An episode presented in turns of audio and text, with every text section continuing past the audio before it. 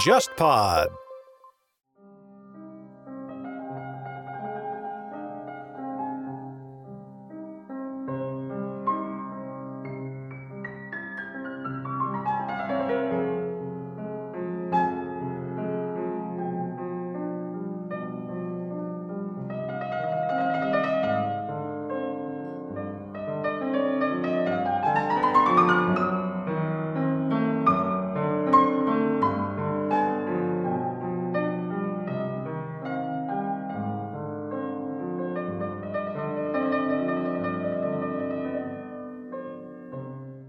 天方乐坛，我是顾超。那在今天节目当中呢，我们要回到呃非常久远的古典时期啊、穿越去了解一件特别的乐器，就是古钢琴。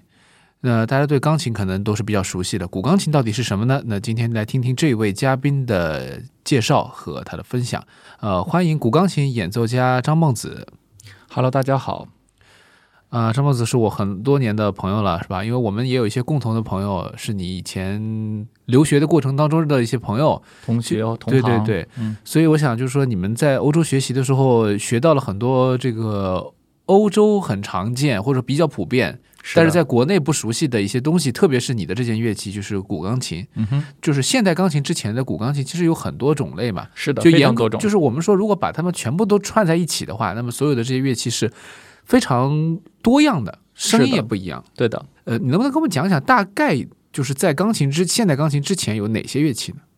在现代钢琴之前，实际上有一个专业的词汇叫做早期钢琴，它实际上算是跟钢琴是有直接血缘关系的。我当时修的第二个 master，第二个硕士专业，它实际上叫做呃历史键盘乐器，它是加 S 的，所以说是基本上从小键琴、大键琴，然后呢管风琴、早期钢琴这四种我都有学，但是呢我偏重于或者是我更加的致力于在嗯，早期钢琴这方面做了很多的研究，还有学习。然后呢，它之前的话呢，如果说是从历史上最早的话，应该说肯定是管风琴会比较早一点。然后接下来就是羽管键琴，羽管键琴甚至还有它的一个分支。羽管键琴我们之前还有一种乐器，那个在欧洲也很少见，它叫那个 clavicidalium，它就像一把立起来的竖琴一样的。从那把乐器，我们就能看到我们这个现在的羽管键琴啊，或者是这些它的一个脉络。它一开始它是立起来的，就像我们竖琴那么弹，但是呢，在它的竖琴的一个侧面，它加上了一个键盘，并且有一个简单的杠杆结构，加上了一个羽管的拨片。从这个乐器我们就可以看到羽管键琴它是怎么出来的。最初的形制它就是一把立起来的竖琴，加上了一个键盘和机械结构，让竖琴可以更容易的弹。然后后来在在这个基础上把它放平，加上了一个音板，然后就是现在后来的那个羽管键琴。所以羽管键琴其实是它是一件，因为我们也把它以前有人说它是这个拨弦古钢琴，就是因为它这个弦是用来用钩子来拨的，对的，所以它声音听起来是跟轻的这种拨的那种声音对对对，说说起来是拨的是，实际上它是一个非常非常微小的一个拨子，就像我们今天弹电吉他或者是一些呃日本的那种琵琶，我们古代的琵琶用的那种拨子是一个对对对。原理，只是那个拨子非常小，像钢笔的笔尖那么大。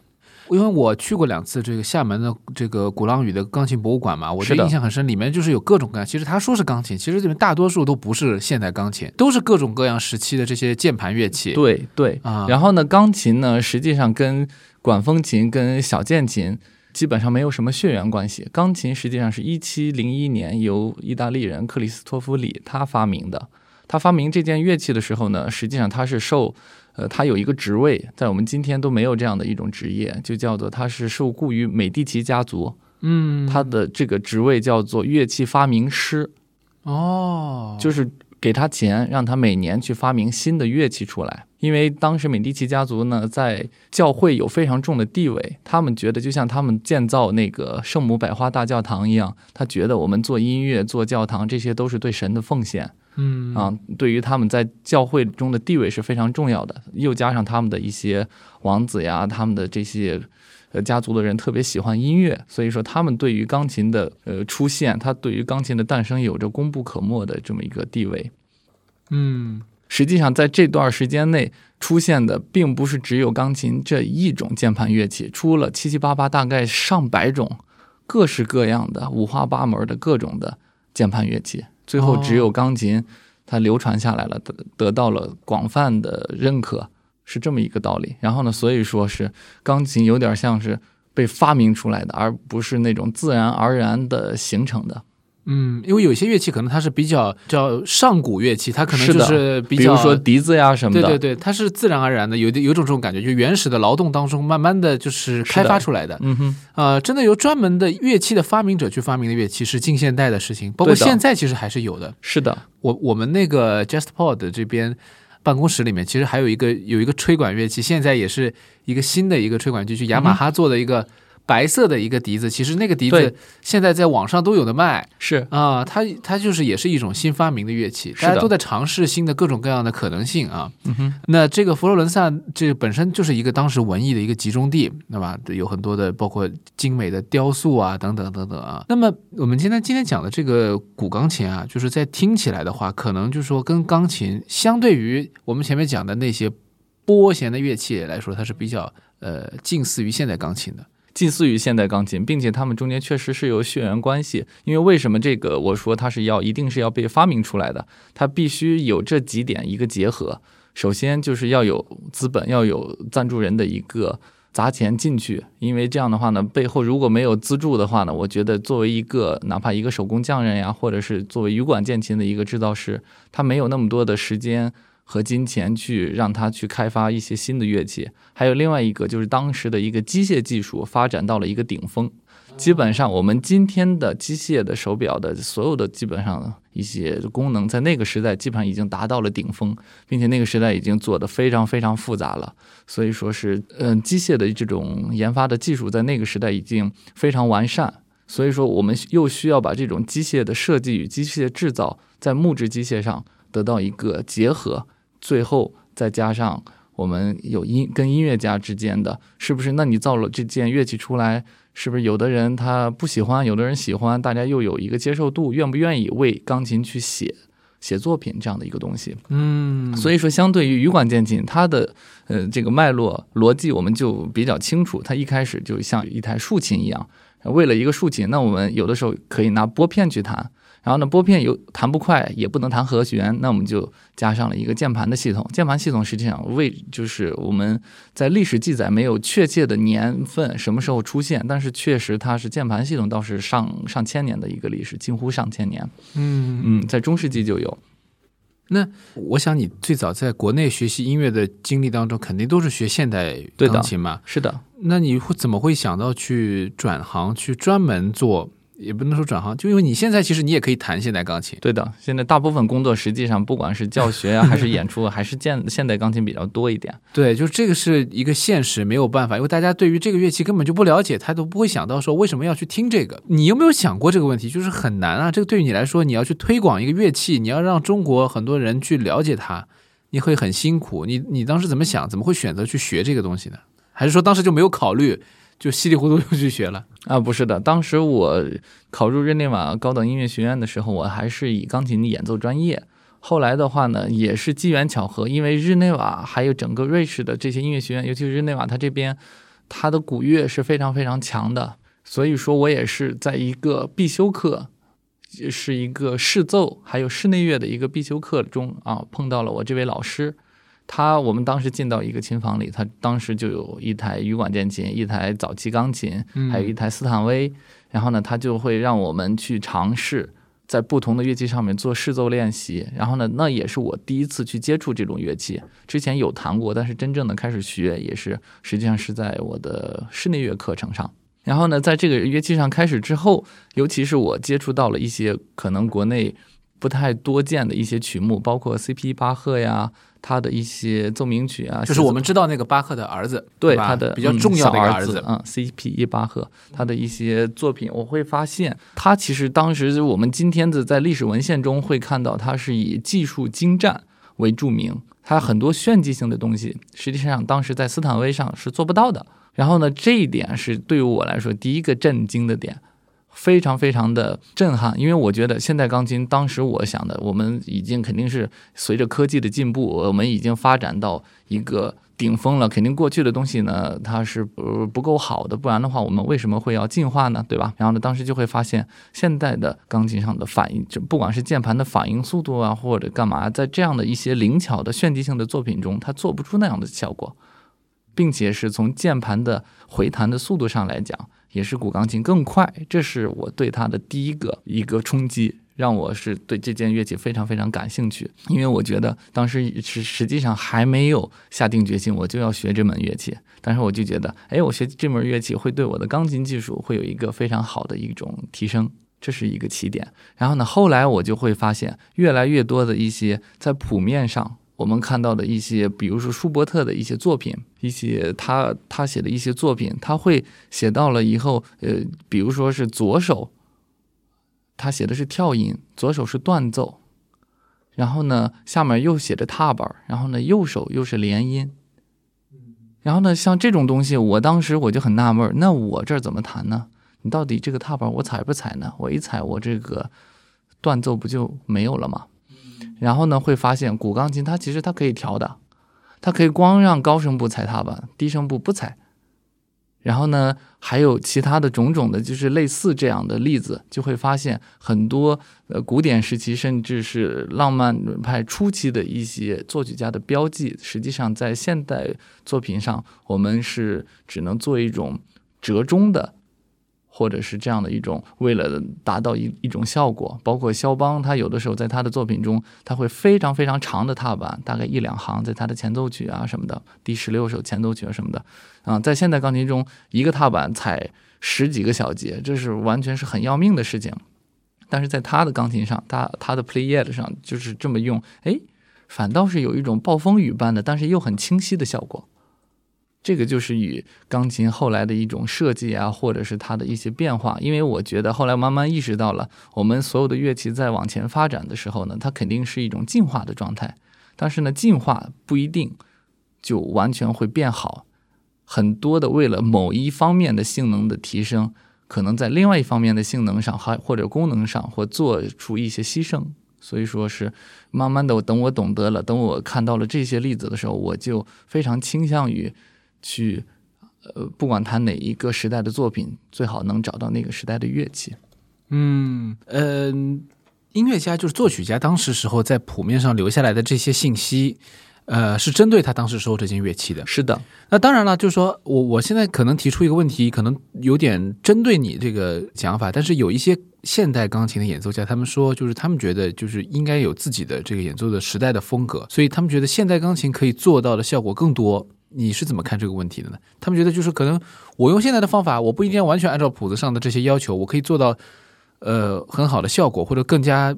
新颖的这个，或者符合符合这个时代的效果。你会不会觉得？我不觉得这样的说法有什么问题。我觉得尤其是一种，也是一种，并且怎么说呢？从一嗯一七零一年钢琴发展出来了之后，发明出来了之后，一直到一八六零年，大概有一百六十年的时间。啊，或者是一到一八八零年，或者基本上一百五十年吧。这这段时间，它中间的各种机弦机的设计啊，它的五花八门，包括有的时候我会去弹一些，呃，法国的那个钢琴，它的踏板跟德德式、英式的踏板，它的。位置都不一样，就跟它早期的有些汽车，它的油门是在左边，刹车是在右边啊，有种这种感觉，有的时候会反应不过来 啊，对吧？各种的，后来慢慢的就被统一了。实际上还是斯坦威在一八六零年统一了它的斯坦威的 D 二七四。后来的话，慢慢的所有的琴厂都以斯坦威这这台琴为标准去去做。所以说，怎么说呢？从这方面来看，我们有什么样的乐器，我们就尽可能的用我们现在手头的乐器去理解，然后呢，去表现我们所理解的作曲家的作品。这点是我是完全认同的，并且我们今天弹的这台，包括我们现在在做的斯坦威啊，或者是其他的这种现代钢琴，也都是在十九世纪中叶，一八六零年就定型的，后来基本上就再没有经过什么样的发展了。后来基本上跟，比如说我们现在有一台二十世纪初的琴。或者十九世纪末的琴跟今天的钢琴，你去对比，那个真的差别就不大。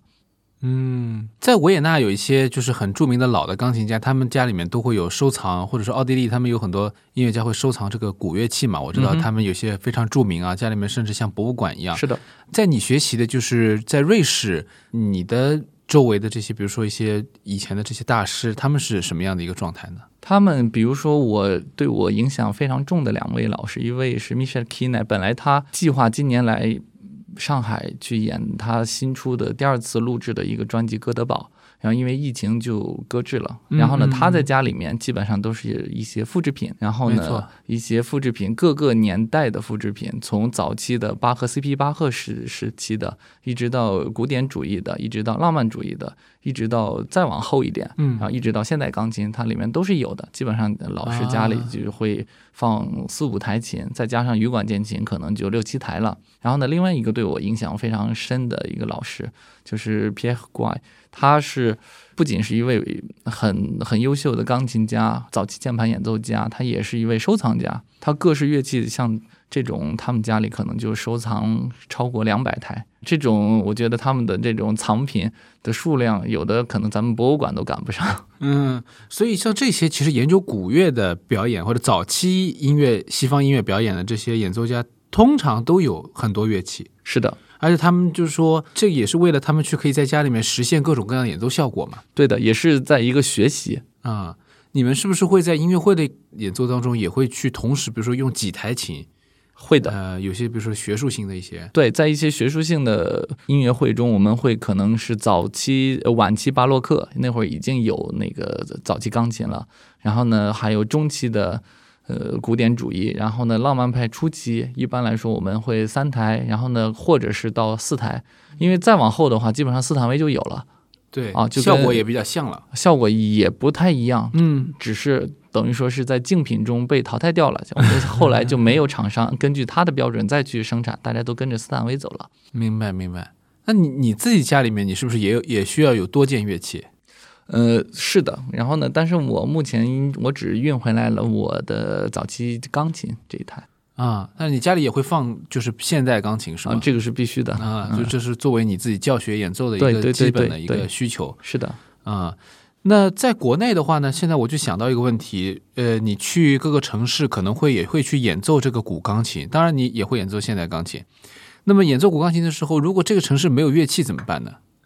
呃，目前就没有办法，只能运。所以你就从你家里面每次都是把乐器拿出来，然后通过什么方式运呢？因为我想这个乐器也不是随便可以运的，对的？然后呢，它有一个琴罩会比较厚吧，到三到五公分厚的一个皮质的一个琴套，先把它裹起来，然后呢再装进航空箱，完全恒湿恒温，然后呢这样就可以装车。这个事情，因为我们知道，就在现代钢琴里面，带着自己的乐器去旅行的音乐家是屈指可数的。只有你到了一定的名气以后，才会有人愿意出这个钱去帮你，特别是国际的这个旅行啊。那么，当然，古钢琴可能它从尺寸上来说，它比现代钢琴小一些、是的，轻一些，对吧？对，对但是它要运输的话，每一次其实也是很费劲的这个事情。呃，你在旅途当中会不会有一些就是情况遇到有些人不支持你这种行为，就觉得你你要来我们这儿演出，我我我们就用钢琴吧？呃，会的呀。啊，那你自己是怎么怎么解决这个问题的呢？呃，这个东西基本上我们就以主办方的想法为主，想法为主。但是你会努力一下嘛？就是说，哎，推广一下，我们说这个乐器很特别，非常的有意思。你们来请我来演出，不就是为了这个吗？是，所以说我会在那个跟演出的主办方在交流的时候，我想我会了解到他们这个是一个什么样的一个性质。如果是嗯会偏专业一点的、学术一点或正式一点的，我当然会去跟他们推荐这件乐器。如果他们是一些只是看上了我们的曲目，然后呢，又是因为我也了解到国内目前来说很多做音乐的，我嗯，主办方他们的境况也不是特别好。啊，他们有的时候那个成本或者是他们的资金有限的情况下，那如果是他们说当地就拿他们的三角钢琴演，那我就也是没有问题。呃有的时候也是会这样，比如说前两天杭州那边有一个小剧场刚开幕，也是我的一个欧洲的一个老学长，一个好朋友，他想让我过去演。然后呢，但是呢，他这边经费有限，嗯，所以说就说是没有帮我去做这个运琴的这个钱。那我们就说，他说他呃有斯坦威问我愿不愿意，我想一想也是可以的。然后呢，正好也是正好我也是用现代乐器去演了一下，好跟呃我这次的用早期钢琴做一次对比嗯，那你们演出的内容是什么呢？啊。前两天演的是贝五贝多芬的第五交响曲。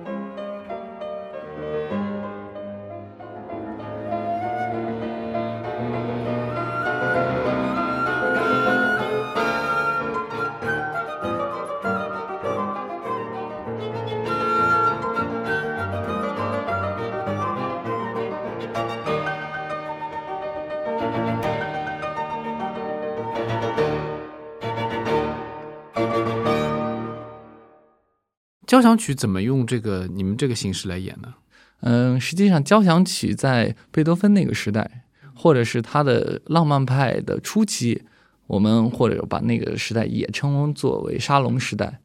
大家就开始进入这种几乎每每周都有的这种，或者是无处不在的这种沙龙音乐会。贝多芬在他耳朵还听得见的时候，他就经常他有自己搞嘛。我们有在那个呃过去的一些书信中啊，一些油画中啊，能看到贝多芬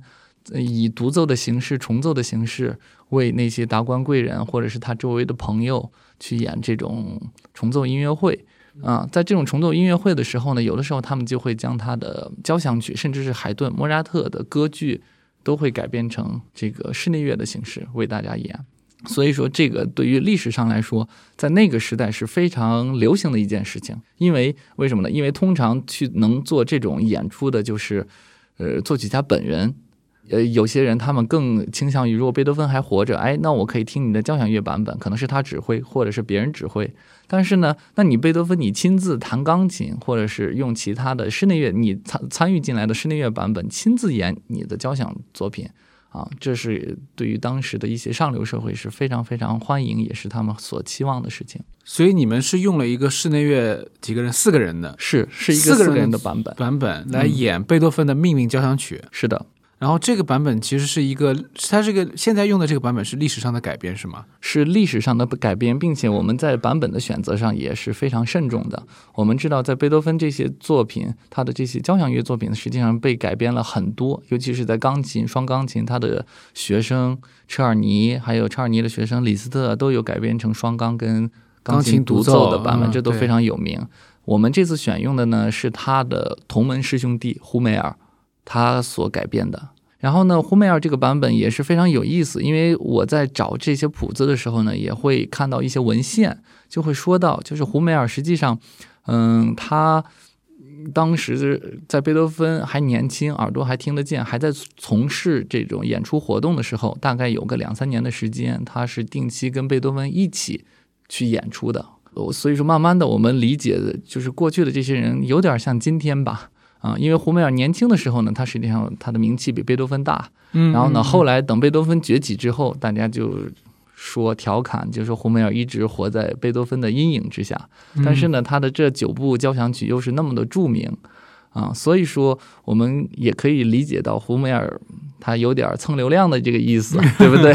啊，我们今天的说法蹭流量的意思，但是也是为这为贝多芬致呃致敬，并且胡梅尔他不仅改变了贝多芬，他还改变了很多莫扎特的交响曲、海顿的交响曲，他都有做。嗯，并且他是跟贝多芬一起演过的，嗯，所以说是从改编者里面，我觉得他的这些改编应该贝多芬也是比较认可的。嗯，然后你在接下来你会有用你的古乐器来演这套作品是吗？是的，，是在什么时候呢？呃，是在一月七日到十日，啊，嗯二零二一年一月七号到20十号，在上海音乐上海音厅乐厅、嗯有一个全部的贝多芬交响曲的对全室内乐版、室内乐版重重奏版。嗯因为你刚才也说了，重奏就是贝多芬，呃，或者说你了解就是贝多芬或者之前的就是那个用古钢琴演奏的时代的一个途径嘛，对吧？你学了室内乐，你当时发现了这个这个古钢琴的魅力，嗯嗯，而且还有一个非常重要的一个佐证，就是贝多芬他也亲自改编过他自己的交响曲，变成三重奏，哦。但是他改的不多，他只改了他的第二交响曲。现在还有这个谱子吗？有，哦，这是贝多芬亲自改的这很有意思啊，所以说是呃，从很多很多的佐证也证明了，就是呃当时这种形式是一种非常流行的。没错，最近因为我还写了一篇这个文章放在那个澎湃上面，就是说到这个贝多芬和他当时时候的一些出版商之间的关系嘛。是的，是的，我有拜读。对对对，那个文章里面其实讲到，就是说贝多芬为了让他自己的出版物能够有更好的这个谋生的渠道，包括就是处理好他和出版商之间的关系，是的，所以他授权一些出版商说，你们也可以去做这个改编。对这个想法其实蛮超前的，因为我们现在知道一些名有名的作品或者是一些比如说歌曲，是一些网红的音乐，它往往可以通过授权改编的方式来做这个呃更多的衍生，是的，是？吧？然后这些可能有的时候是一种卖版权的行为，当然国内也有一些就是我们自主的一些改编，有的时候不是一个成作品，或者它是一个、不是一个商业行为，不是一个牟利行为的时候，也有一些自主自发的一些改编。我们说这个在网上传播，呃。我发现，就是你你所从事的这个古钢琴，或者说羽管键琴也好，更早的一些键盘乐器的这些从业者，很早也有这个意识，对，就是说通过改编来把一些作品演奏出来。比如说，我知道有一个日本的羽管键琴的演奏家，他就拿羽管键琴去改这个呃美国的这个爵士乐，嗯那个 Joplin 的这些就是 ragtime 对吧？嗯哼拉格泰姆音乐，就这些曲子在羽管键琴上弹出来有别有一番这个邪另外一种味道。谐诙谐的味道。是的，啊，这个是我我之前听到过的一个叫呃中野正二郎这么一个羽管键琴演奏家的这个改编。呃，你你自己是不是也做了一些改编，然后还挺受欢迎的？啊，最近因为前一阵子呢，有我也有看一部非常著名的一个最近今年的日本的一个现象级的一个电视剧《嗯。半泽直树》的第二季。嗯。啊，在七年前他有出第一季，那会儿我当时还在瑞士念书，啊实际上是那会儿也是比较很呃在念书的时候，在欧洲念书，很多的这种留学生也是挺辛苦的。嗯然后呢，有的时候也很困难。然后呢，在那个时候，我看到这部剧，它实际上里面还挺多正能量的一种鼓舞啊，算是这样的啊，嗯一部爽，算是一部爽剧吧，因为有点像这种绝地求生的这种啊，对对下课上绝地啊反击啊，对，一下课上的这种。然后呢，我又比较感兴趣的就是里面它在配器里面，它也运用到了羽管键琴，然后并且他的那种日本的。他的这个作曲家，他的 BGM 或者是算是他的主题曲的作曲家服部隆之，他也是写的蛮古典的，并且这部它的里面的编曲还是比较偏向巴洛克时期的这样的一种形式。然后呢，今年哎，他第二季出了时候，我就挺嗯挺感兴趣的。有然后呢，就有一个朋友就说：“哎，你的钢琴能不能弹这个？”我说：“行啊。”然后呢，我就找找谱子，然后呢也借机改编了一下，然后呢就有传上 B 站。然后呢，后来大家觉得挺好玩的，包括这次在上海音乐厅的朋友们，他有几个朋友也是喜欢《半泽直树》这部剧的，然后呢，就让我在上海音乐厅也用他们的那个羽管键琴录了一下。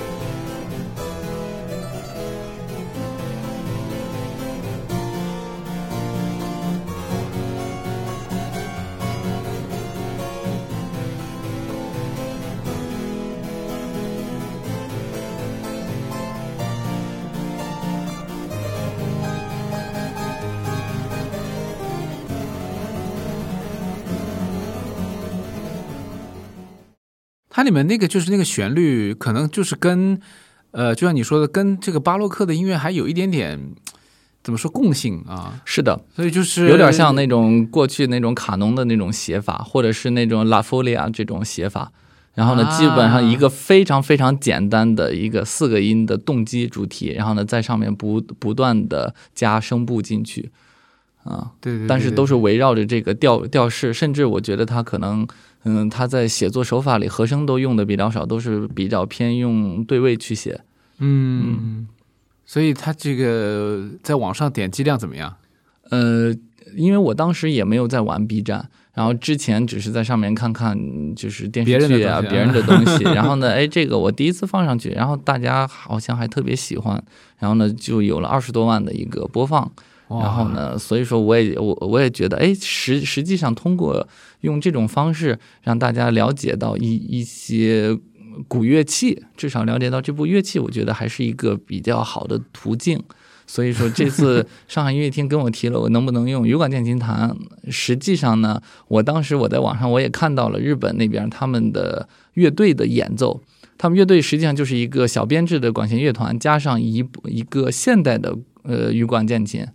就有点像那种法雅的那种，就是现代的这种法雅的这种他们所用的这种，不是只说是过去的呃早期的巴洛克时期的欲望键琴，但是差不多啊，声音差不多。嗯嗯，那再拉回来啊，那再拉回来嗯嗯，讲一讲这个这个贝多芬的这个作品的这个室内乐版。就是广义上来说的话，贝多芬这个作曲家，他因为他的作品本身就涉及到各种方面，独奏、是的室内乐，然后交响乐，嗯他的那个大型的，比如说他的歌剧，他他的弥撒等等。对，那你自己感觉就是说，在他的这些作品当中，他自己对于每一部分的音乐，是不是会有一些你你或者你就谈你自己接触过的，比如说钢琴独奏和室内乐，在他的跟他个人的这种联系上，你感觉是他怎么看这两种类型的音乐在他的心目当中的这种地位？我觉得在他的心目当中的地位应该是交响曲地位最高，或者说是他应该把他所有好的灵感、好的素材、好的旋律设计全都给了他的交响曲。嗯因为从这方面来说，就像刚才顾老师说的，贝多芬算是一个比较早，或者是甚至是最早的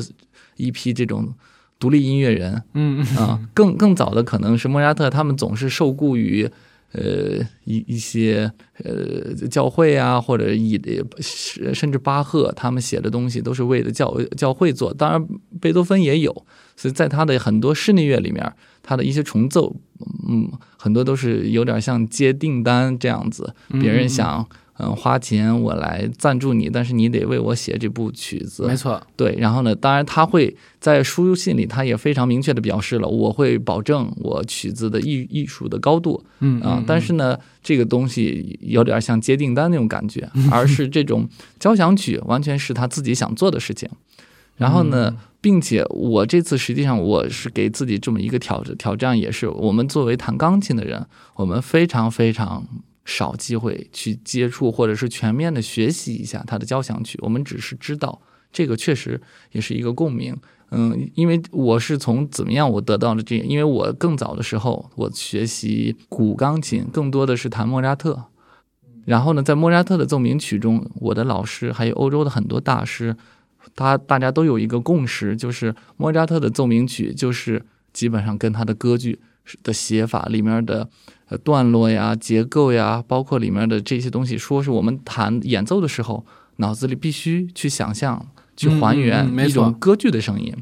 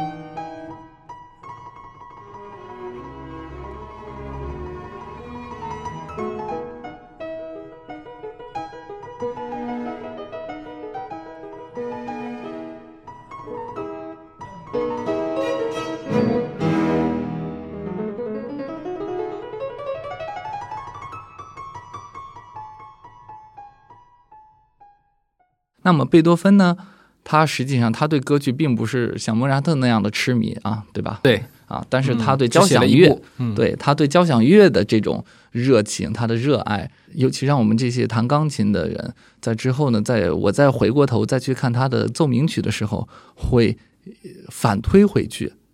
他在交响乐中的肢体应该是怎么样的？这实际上对于呃大家去理解他的这些作品中间，会有一个非常非常嗯有意思的，或者是嗯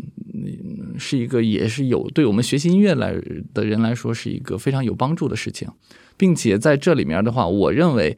很多钢琴的作品也是完全可以反推回去，钢琴的奏鸣曲可以反推成室内乐，也可以再推到它的交响曲的。实际上，呃，就有这么一个例子，就是马勒曾经改编过贝多芬的四重奏，变成了他的的一个小的交响乐队的是的版本，是的，嗯，所以说反推回去，我们可以听听，就是喜欢就是感兴趣的朋友也可以听听这首作品，然后呢就会觉得确实这些肢体中间是很有关系的。然后呃，跟我的古钢琴，我还是想要再说一下那个时代的乐器跟今天有什么样的不同呢？因为之后的话，我们独奏就越来越重要了。包括钢琴的制造商，他们在做钢琴的时候，他们就很少考虑到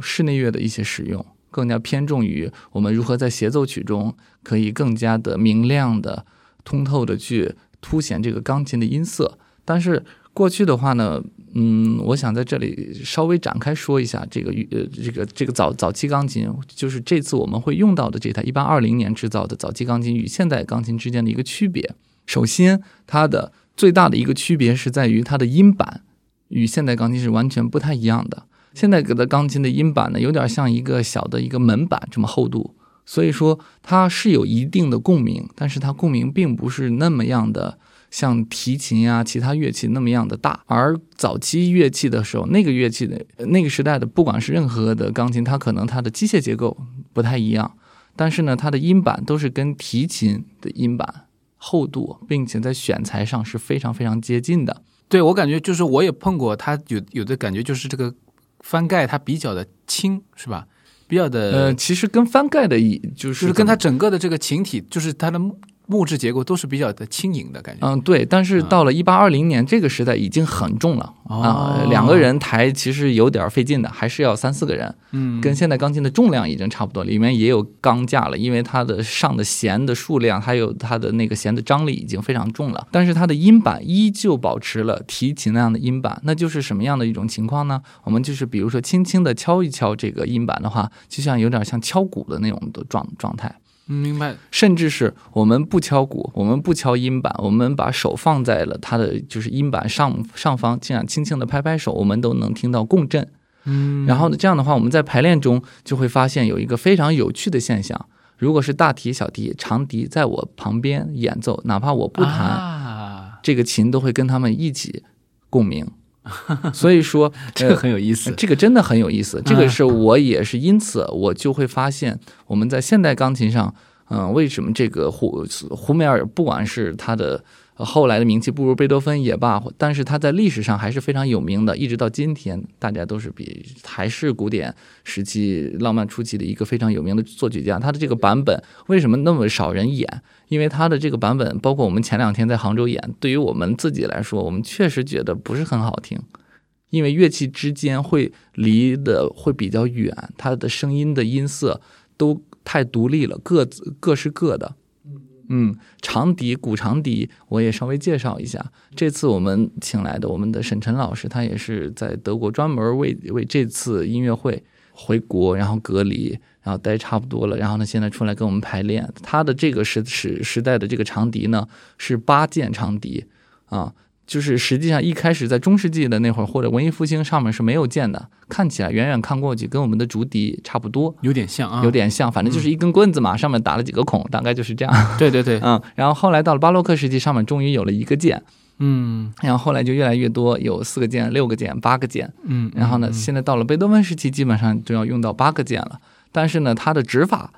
又跟现代的长笛又是不一样的。所以说，对于长笛演奏家来说，他们这完全又是另外一种乐器。但是它的整体的声音出来，就跟现代长笛会完全不一样，甚至是我在有的时候我在演奏跟在在他们嗯我们一起排练的时候，我在恍惚的听到了好像有整个管乐组，甚至包括铜管在一块儿的一种泛音，嗯嗯，而不像是现在的这个长笛，虽然声音清脆，但是更加的集中。一听啊，你就是一根你这就是一根长笛，那两根就是两根，三根就是三根，对不对？然后呢，各是各的。然后呢，过去的话呢，他们这种乐器，它一根长笛出来的声音。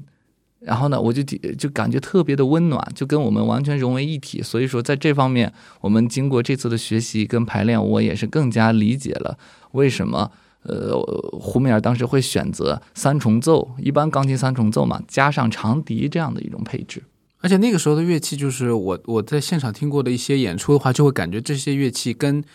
整个音乐厅，不管是哪个音乐厅，它的这个空间有个很好的一个一个共振，是的，对吧？它的音量不是特别大，对甚至于你觉得它可能有点偏轻，但是它可以和这个有一种空气的震动感，对是不是？就是你所说的这种泛音感或者共鸣，是，而且我们的音色甚至跟我们钢琴的这个音色都是非常非常契合。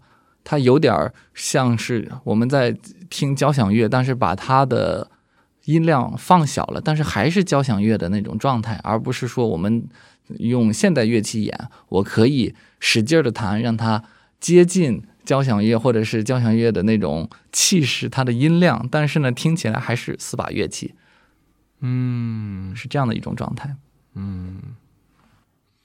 其实贝多芬的这个钢琴作品，在他的奏鸣曲，特别是就是奏钢琴奏鸣曲吧，三十二首钢琴奏鸣曲，或者他的室内乐作品当中的呃一些弦乐四重奏的作品，这些比较偏严肃的作品，也能够非常好的体现他自己的一种呃对精神方面的一种探索。特别是他晚期的弦乐四重奏、晚期的钢琴奏鸣曲，其实是非常深刻的，就是或者说他的思思想是非常深入的。呃，你觉得这个和他的交响曲的音乐，我们我们不说他是用什么形式来演啊，就是哪怕是交响乐队，呃，和我们刚才说的晚期的这些奏鸣曲啊或者四重奏比的话，你会觉得有点差别吗？就交响曲好像最后它最后的交响曲《欢乐颂》它是往上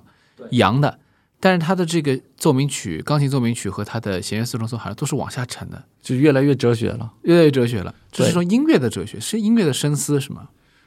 嗯，所以说今年嘛，很多也有，我也我也听了很多的音乐学家他们在分析贝多芬或者纪念贝多芬中，我我就有一个呃特别认同的一个观点，就是贝多芬呢，他不仅是一位非常著名的音乐家，他对世界的贡献呢，更在于他是一位哲学家。他在音乐中，他给了包括在呃尼采啊，或者是后面的呃再再往前的那个嗯叔本华，在在他们的著作中都有对贝多芬的音乐还有他的思想，嗯，有过非常多的阐述还有解释。然后呢，我会认为贝多芬的出现，嗯，跟他的个人肯定是密不可分的。但是呢，与他前面的康德啊，或者是呃嗯嗯那个叫就歌德呃卢康德，康德，嗯，嗯，就是康德，嗯还有嗯还有卢梭这些哲学家，这些启蒙哲学，对对他的影响也是非嗯常非常重的。所以说在，在在在此之后呢，贝多芬走向了这种，嗯，尤其是他一个人，呃，偏于独奏啊，或者室内乐的作品啊，小编制的作品啊，他就可以更加更加的往前探索。嗯，嗯，所以也是给音乐家留下很多的空间来来做这些怎么说阐述吧。啊，贝多芬的很多作品都用不同的方式演奏，这个在他那个时代其实是非常比相对来说更自由的一件事情。甚至是这么，呃甚至我们可以这么说，当时的话呢，对于哪怕是演奏钢琴的独奏。呃，嗯我们可以选择的乐器也非常多，不像今天我们就只能选择现代钢琴这一种。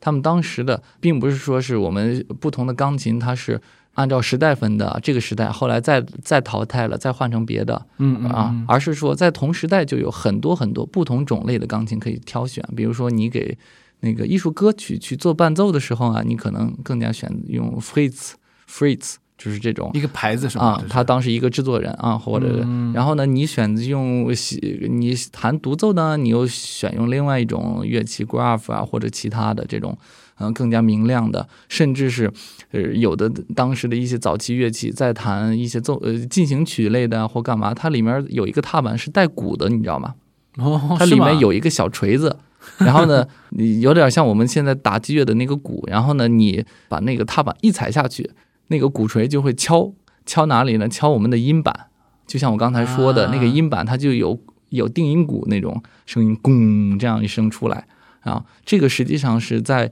呃贝多芬的晚期作品中，或者在算是在中期作品中用的是非常多的。到了晚晚期作品中，基本上就又进入到英式击弦机啊这部分的话呢，实际上就跟我们现代钢琴就比较接近了。嗯嗯，所以了解古乐器，其实跟了还原当时时候的这种社会生活啊、音乐生活，包括还原当时的是创作状态，都是有关联的。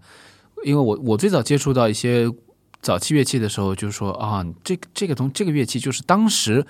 啊，贝多芬或者巴赫他们听到的那个效果啊，是的。那我们在讲的时候，其实就讲的多数这个所谓的效果是指这个音色嘛。嗯哼，啊，今天今天听你一讲以后，其实这里面不光是音色了，还有它很多很多小的细节啊。是的，那个时候的人也对音就是音乐的生活也很活跃，不光是就是说我们现在想的那样，好像是刻板的，完全是已经是板上钉钉的，很多事情还是在发展当中。对所以有很多新鲜的事物出现，有很多好玩的东西，它不是把它真的当成一个说是高不可攀的艺术，然后。完全所有人都没有办法去理解它里面的深刻，然后它好像一点娱乐性都没有，不是这样，是吧？不是这样。它还是有很多娱乐性、有很多好玩的东西在里面。嗯哼，嗯，所以我想现在包括你之前说的你你的那个破圈的尝试，无意当中你去改编了这个呃日剧当中主题音乐的这种情况，其实我想在那个时候肯定是很多见的。是非常非常常常见的一件事情。对，而且莫扎特啊、贝多芬啊都会把当时的一些流行歌曲改到自己的作品里面去，对是吧？而且那些流行歌曲，有的也不知道原作者是谁。就是个民歌或者是一个民间流传的一个什么什么歌曲，嗯，啊可能当时是一个流量的对对对对对，大流量的小组曲或者是什么什么小苹果之类的，然后就变成一个呃一个钢琴作品。然后当然现在大家记住的是这个，或者能看得到的是这个艺术作品。嗯哼，嗯，这个给给我们的这个欣赏带来了很多。呃，一种新的一个角度吧。我觉得当时时候的人肯定不是这么考虑问题了，他们肯定觉得就是说我很高高兴或者很惊讶，能够在哎贝多芬的演奏会上也会演奏一首我很熟悉的一首什么歌曲，对的，啊，嗯或者是在李斯特的音乐会上能够听到，哎，这个贝多芬的交响曲用钢琴来演奏，这这个就是一个有名的一个旋律，对是的而且我们在很多的现代的呃一些，我之前在阅读一些，比如说是俄罗斯的聂高兹他所写的一些呃钢琴表演艺术这本书啊，关于钢琴的这种教程里面啊、嗯很多提到他们的上一辈人，他们的老师在二十世纪初的时候，十九世纪末还有经常去演奏。贝多芬交响曲在钢琴上或者以室内乐形式经常去这么演的这样的一种形式，我当时读读到的时候，那会儿我还小，嗯，然后呢，我就会觉得，哎，这个是好厉害呀！哇，这钢琴居然可以演交响曲。嗯嗯，然后后来我虽然知道有这样的曲目存在，但是后来大家呃怎么说呢？就呃还是有一些剑走偏锋的钢琴家专门为了这样，对对对对对比较少啊，啊比较少啊。卡萨利斯是录过一套全部的李斯特、贝多芬的交响曲全集的，嗯哼，是吧？是的，但是很少，其他人很少很少有演奏这个作品，现场更难听到。我觉得这个可能跟社会就是说生产模式的一种发展也有关系。现在要听到交响乐太容易了。是的，而且你可以从网上啊、唱片啊、视频啊都可以看到，所以你就没有不会去想到说我去用这种钢琴，因为钢琴在当时时候肯定它还是有一个暗含的因素，就是说它是一个折中，它是一个微缩版，有点像今天的播放器。那么能够让大家能够更加方便的听到。因为要组织一个交响乐团，当时时候排练一个贝贝多芬交响曲也不能录下来，你只能在那个现场听，此时此刻是吧？是的，是的，那现在这个情况下面，我们很容易听到交响乐的这个完整的作品了，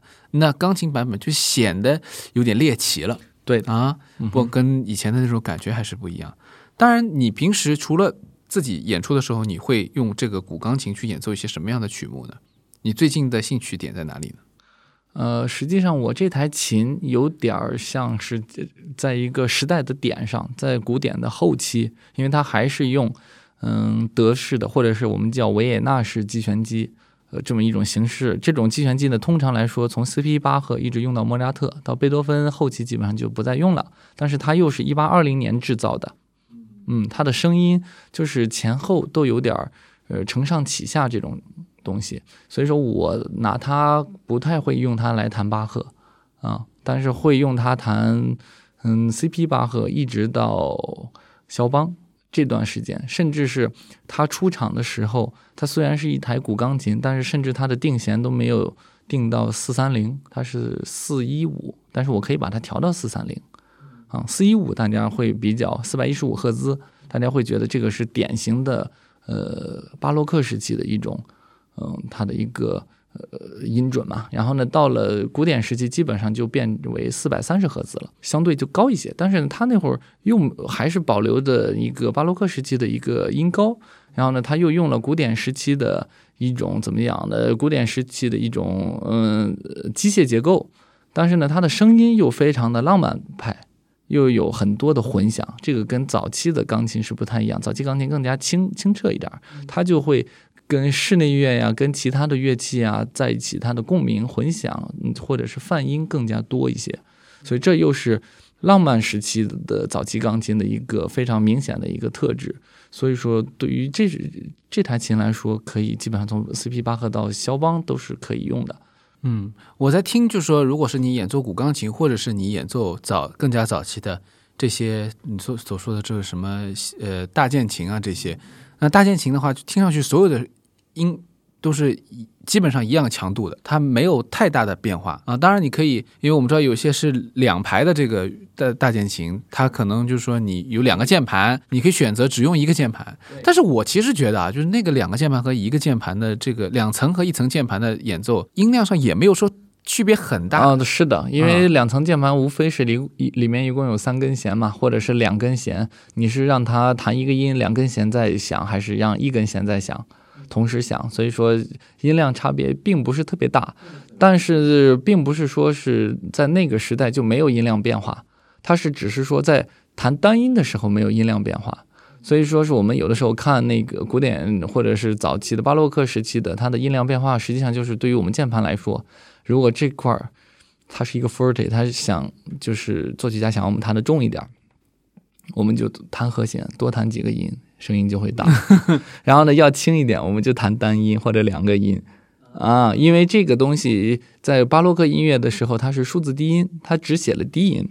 嗯啊，上面的和弦实际上是我我我们根据它的和声，我们自己可以去配的，有点像今天的爵士这种爵士或者是一些流行，是是这种感觉，有点像今天的数字音乐是这样的，所以说我们有很大的空间用我们的音的和弦的数量。音的数量来去做这个音量变化，对。但是到贝多芬的时代，他的音是最好你一个都不能改的。他写了这个和弦，你肯定就弹这个。是的，写了那个就是弹那个。但是那个时候的乐器，因为它的呃轻响变化就可以比较明显，比较明显，并且它的从性能上来说，它的音量的变化实际上是可以比现代钢琴更大一点。嗯，所以贝多芬时代的钢琴是不是已经叫就是叫 forte piano 了？是 forte piano。那所以 forte piano 本来就是指 forte 就是强，对不对？piano 就是弱，就是指它有一种比较强烈的音量的对比。对的，可以这样去理解吗？是的，嗯嗯，嗯从它的最高的音量，从它的分贝上来说，可能没有现代的三角钢琴声音这么大，但是呢，它可以弹非常非常弱。这个是跟它的击弦机是有关系的，因为现在的这种击弦机呢，现代钢琴击弦机，我们或者会专业的称呼它为双琴纵击弦机，里面有两个琴纵机，有两个琴纵机的好处就是，呃，我们弹琴的时候不太容易弹错，或者是不太容易漏音，就是在重复音的时候，如果我们的这个手指没有完全离开键盘，我们再弹下去，它还是会响的。然后呢，过去的单琴总，你这个手指就会必须要完完全全、很标准的离开键盘，让它很干净，然后你再弹下去才会响。所以说，弹早早期乐器呢，对于手指的一个精准的一个微操是一个要求会比较高。但是呢，它因为有这样的微操，所以说在小提啊那些弦乐，他们就可以做的非常弱的时候，我们也可以做到跟它相同的一个。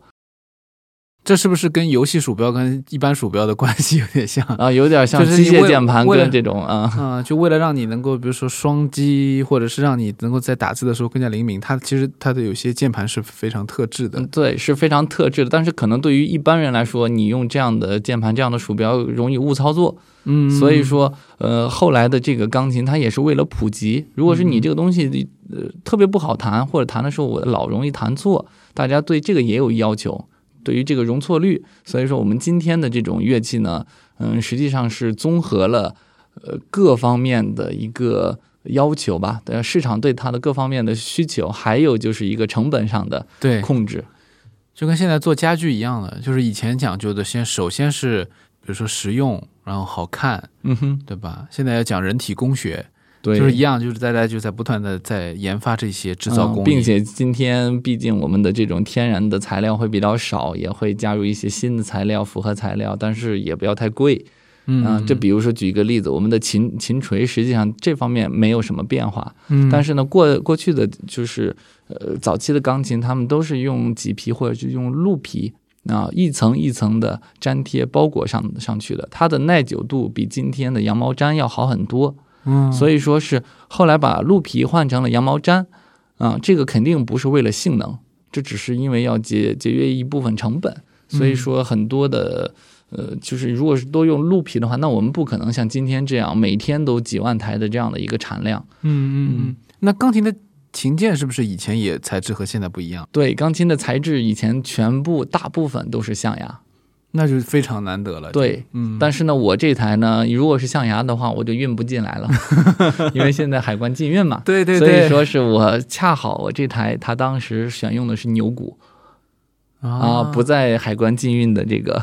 名单上，啊啊，但是你是它也是历史的琴嘛？也也是所以它。经过了一百多年的时间，因为你刚刚说是一八二零年是吗？。对，今年差不多就是啊，这正好两百年。哦，这样一个历史的琴，但是它这个琴键是不是会，比如说颜色啊或者什么，会不会有点变化？会会有些发黄，哦，所以现在看到很多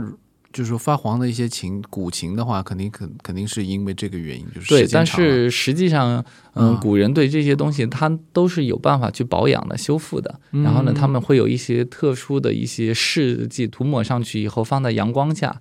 然后呢，这种骨质啊，或者是象牙质啊，慢慢的也会就是可以把它保养的再尽量的白一些你平时会做这样的保养吗？或者啊。这个是呃，这种保养我一般不太会做，因为它的色彩实际上对于我来说不是特别重要，但是对于它的击弦机、对于它的湿度、对于它的琴弦这部分。我们是还是要非常非常小心的，因为我们的琴弦这里面也是当时一百，我们这个肯定不是两百年前的琴弦，肯定都是重新再换过了。是是是，而且这台琴呢，呃，通常我们现在在欧洲实际上也是有非常非常多的当时的这个古董乐器，但是没有经过修复的话，它是也是没有办法演奏的。没错，然后我这台也是欧洲最著名的啊，算是全世全世界最著名的一个修复大师啊，修琴师，他叫 Christopher Clark，是他所修复的。里面的很多的机械完全复原到当时新出厂的这么一种状态，嗯，包括琴弦，他们以现在也有世界上也有一些小的这种工作室工坊，他们去再以当时的那种金属比例做出来了这样的琴弦，所以说我们也会比较小心，因为现代的弦、钢琴弦什么的，我们摸一摸啊，或者怎么都没有都没有关系，因为现在我们有这个防锈技术啊，我们的里面的合合金成分都跟当时的是不一样的，因为我们要尽可能的复原当时的声音，所以说还是用当时的那个冶炼技术，还有金属成分去做的这样的琴弦，所以说它也相对来说比较脆弱一些。嗯，那你现在这个琴，呃，你的你知道它的市场价值是多少吗？嗯，市场价值一般来说，如果要买下来，就像这样一台的琴的话，在欧洲可能是在六万欧左右，嗯六万欧，元左右。大概就是五十万人民币上下的感觉。对，啊，因为很多的这种琴，主要一大部分的一个成本是在于它的修复。嗯修复的话，就按照当时就是欧洲那种大概二十欧元一个小时的人工，他们可能会花费上千小时去修复，嗯数千小时大概这样子。嗯嗯嗯那说到这个琴，比如说它，呃，它的这个现在我们的所有的钢琴在音乐厅里面，我们上海比如说有 N 个音乐厅，北京有很多音乐厅和剧院，他们有钢琴啊，或包括乐团里面有钢琴，那么他们会请这个调律师和修呃维维护的这个人，比如说施坦威他们就有自己的的这个维护的人员，是吧？嗯可以帮你做这个钢琴的保养。那你的琴会不会没办法兼容这个这套服务呢？嗯、真的是这样。包括前一阵子我断了几根弦，然后呢，我有请琴行的师傅过来看，嗯然后呢，我自己是知道怎么上的，嗯但是呢，我就觉得这个琴弦万一把手划破了或干嘛，我不就练不成琴了吗？然后呢，啊我还是想请师傅来帮我换换弦。然后他看到了以后，他就说：“嗯，没见过，这跟我我们在琴场学习的这套系统完全是不一样的。嗯嗯嗯，对，这也是个问题。现在、嗯然后呢都是然后最后还是只能亲力亲为自己去换 那平时比如说调律什么的，会有人帮你弄吗？啊，调律都是自己调。自己调是吧？嗯因为现代的是不是这些现代钢琴的这些调律师，他们不会这些？应该说我们都不太会，因为当时的律制也不是完全按照现在的平均律去调。当时的不光是四百一十五赫兹、四百三十赫兹这种嗯标准音的音高的问题，还有它当时的律学，律学实际上是对于我们学音乐的来说是非常远的，它实际上是属于数学、物理这部分的。啊、所以说，在我们在调琴的时候呢，也不会用平均律去调，也会用当时的他们当时，比如贝多芬时期、莫扎特时期啊、巴赫时期，他们都有不同的律制。嗯，所以就说现在目前那么一般调律，你们会你会怎么做呢？就是借助机器，嗯，借助以机器去听去听，然后呢，因为音与音之间的比例。也，是不一样的。我不能是简单的像调钢琴一样用五度去把它这样平均分好了。所以你有那个 iPad 还是什么？用什么？是不是用什么呃是 iPhone 什是么之类的是？是有一些软件软件嗯软件，现在你也在用这些吗？是的。哦，所以说也是我们能够 进步了。我们能够复原这些好的东西呢，也是源于我们科科技的一个进步，对，不然的话，他就需要非常专门的人去调这个，就并且。还需要专门的人去专门的学。嗯嗯嗯，所以现在当然，我觉得专门的这种调律师，如果是专门针对古乐的，肯定他是非常专业的。是的，但是由于这个现在的这种可行度，我们有的时候音乐家是亲自要上的。对啊、羽管键琴其实也是这样，是吧？啊，羽管琴基本上都是自己调音乐家自己调。啊、所以这个这个呃和别人也是别的人也是没有办法帮助，所以就是的变成一个特殊的一个一个情况。所以学习这样一门乐器需要花那么多的精力，最后呃，当然它带给你的乐趣，你前面也讲了是很多的，是现在的钢琴没有办法提供的对的，啊、所以就是说这个乐在其中，你自己也体验自己是一个怎么说？一个有一个很强的工匠精神的艺术家，是吧？呃，应该说怎么，呃就是过去的这些呃音乐家，他们实际上跟这些乐器制造师他们的关系非常非常的近。嗯嗯，他们的都是，他们实际上不不管是从肖邦呀、李斯特呀，呃，还有就是巴赫、莫贝多芬，他们跟这些钢琴制造师之间的关系也是一直在保持交流的。这跟今天我们高度分工的这样的一个情情景也不太一样。嗯，所以就是那个那个时代诞生的东西，有很多东西就是很难去复制它，很难去批量生产的，嗯，是的。它都是一个个的个性。但是今天就与我们的流行文化很多呃中的情况就非常非常的相相似。比如说，大家比就听说过巴赫，就是老巴赫啊，嗯他不喜欢钢琴这件乐器。啊，他是为什么不喜欢钢琴？呃呃，这件乐器呢？就是因为，呃，当时克里斯托弗里从意大利，他美第奇家族那边，他发明了钢琴之后呢，他的图纸就慢慢的就流到了世界各地，欧洲各地。然后呢，在德国这边呢，是由这个叫西呃西西伯尔曼这位羽管就是羽管键琴制造师，也也是管风琴制造师。他跟巴赫的合作呢，就是因为巴赫毕竟名气比较大，他做了一些新的乐器之后呢，他就会放在巴赫那里，嗯嗯，巴赫帮他卖，然后巴 然后呢，巴赫当然也是这也会成为一部分，嗯，有佣金给巴赫会成为他的一部分的收入来源。然后呢，他当时就拿到了这份图纸图图纸之后呢，他也做了德国的早期的钢琴，他送给巴赫之后呢，巴赫大概是在一七三零年左右给巴赫啊、巴赫就说这件乐器不好用的，不好弹啊，这件乐器。我们没没法在这种乐器上弹，然后呢，大家就记住了这这这句话，然后呢，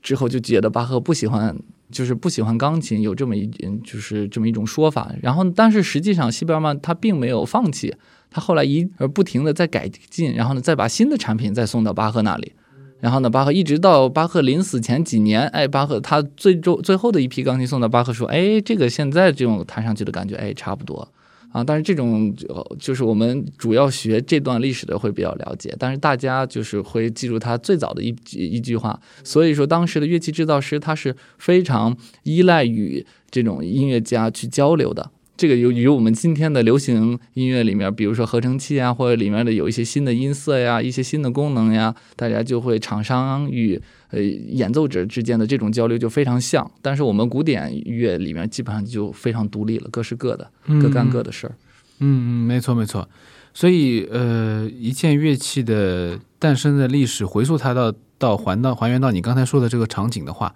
我们现在也很难去说巴赫的音乐就不能在钢琴上面演。是的啊。呃，能演得好，当然自圆其说，这是肯定没有问题的。另外一方面说起来呢，就是说巴赫对于钢琴的这个态度，其实也不用把它真的当成因为一句话而否定了钢琴和巴赫之间的关联。这个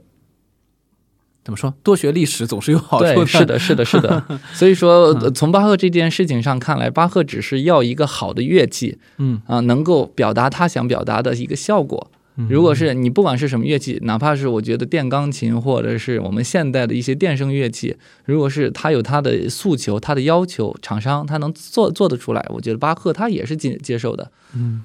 所以有很多事情其实并没有说定规，还是要多发挥一些想象力。是的，是的啊，所以如果有想象力的朋友呢，其实或者说愿意去展开想象的朋友，其实不妨去呃关注一下呃张凤子这次的这个贝多芬交响曲全集的。室内乐版，因为我觉得这也是一个呃打破一些固有思维，去感受一些新的东西的一些机会。虽然古乐这件古乐表演这件事情是一件我们看起来是一件历史复原的工作，但实际上它在这个近几十年的这个古乐运动的风潮到现在，就是又一波。不是一波吧，就一波又一波的这个乐音乐家涌现出来以后，它也发生了很多变化了。对，变成一个新的一个属于我们这个时代的表演风格。对，因为也是因为我们这个时代的科科技或者各方面的一个进步，所以说我们才有条件去复原当时的一个历史的声音。这个放在二十世纪初的时候也是不太有这样的条件的，所以说也可以说。是一种新的音乐，嗯，所以如果有机会的话，未来我还想呃能够邀请你来我们这边讲一讲，就是说一些呃，就是二十世纪初期到呃二十世纪后半部分，就是古乐再次兴起的这段时间，我们其实可以去多讲一讲它里面的一些呃演奏上的一些演变，包括现在的一些学术上的一些一些发展脉络。是是，这是一个很很好的一个话题，我们可以如果有朋友感兴趣的话，可以留言，然后我们可以在以后的节目当中。再和张孟子讨论这个话题，嗯哼，谢谢，非常感谢你到我们这个节目当中来做客啊！我也谢谢顾老师的邀请。好，那我们今天的节目就到这里，下期节目再见，再见。